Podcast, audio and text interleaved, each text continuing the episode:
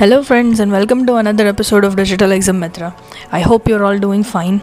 Today we're going to talk about what are those products जो south Korea या फिर अब जाना जाता है रिपब्लिक ऑफ कोरिया में एक्सपोर्ट हम करते हैं इंडिया से. टॉप 5 प्रोडक्ट्स की लिस्ट कुछ इस तरह से है. फर्स्ट पे articles of aluminium yielding us 585 crore. Then mineral fuel and mineral oil 540 crore. Organic chemicals 324 crores. Iron and steel 224 crores. And finally machinery and mechanical appliances yielding us 141 crore rupees.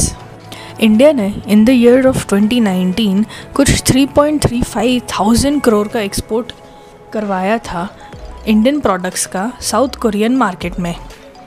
South Korea की बात करें तो south Korea का GDP in the year 2020 था 1.6 trillion USD. South Korea एक Asian nation होने से हमें ये फ़ायदा मिलता है कि जो एक्सपोर्ट फॉर्मेलिटीज़ है उसमें हमें खर्चा कम करना पड़ेगा. इसका ये मतलब है कि हमें जो हम जो भी इन्वेस्टमेंट कर रहे हैं वो हम अपना प्रोडक्ट एक्सपोर्ट करने में जो डॉक्यूमेंटेशन जो फॉर्मेलिटीज़ हमें ज़्यादा देनी पड़ती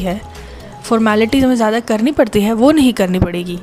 आपको डॉक्यूमेंट्स तो चाहिए ही साउथ कोरिया में एक्सपोर्ट करने के लिए. ऑब्वियसली आप अपना प्रोडक्ट का मार्जिन अपने हिसाब से सेट कर सकते हो. यहाँ आप अपना प्रोडक्ट का margin high profit margin high भी रख सकते हो.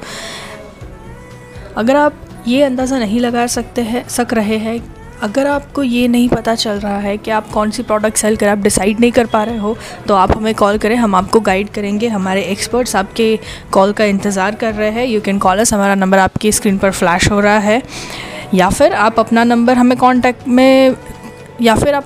हमें कॉमेंट्स में लिख कर भेज सकते हैं. हम आपको कॉल करेंगे. Stay safe guys. See you next time.